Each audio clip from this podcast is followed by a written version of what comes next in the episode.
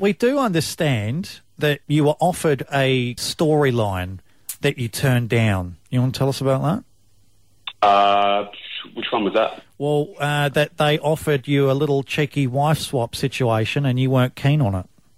No, I've literally got a gun to my head from Channel 9 right at this minute. I can't give away any spoilers. I know, that's okay. It's just that we talked to Jess Power yesterday and she kind of spilled the beans. Well, she kind of dropped you. She didn't mean to drop you in it. I think she was just saying that it's because they brought you two couples in, and it's not to save the show, but obviously it was getting pretty messy. Oh, yeah, you've been watching it obviously breakdowns now, but they've brought you two in, I think, to normalise it and bring it back to some of the core values of the show.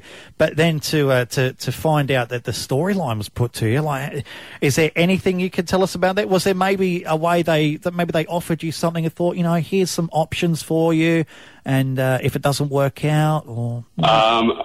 Contrary to belief from what you've probably seen so far, but no, I think I'm on there to be one of the good people, and I definitely don't do anything like that. Oh, no, we wouldn't expect you would, but this is what we heard from Jess. She said you turned that down because you weren't keen on the wife-swapping storyline. You didn't want in on that. It's commendable. Well, if that did present itself, it would definitely be something that I would turn down.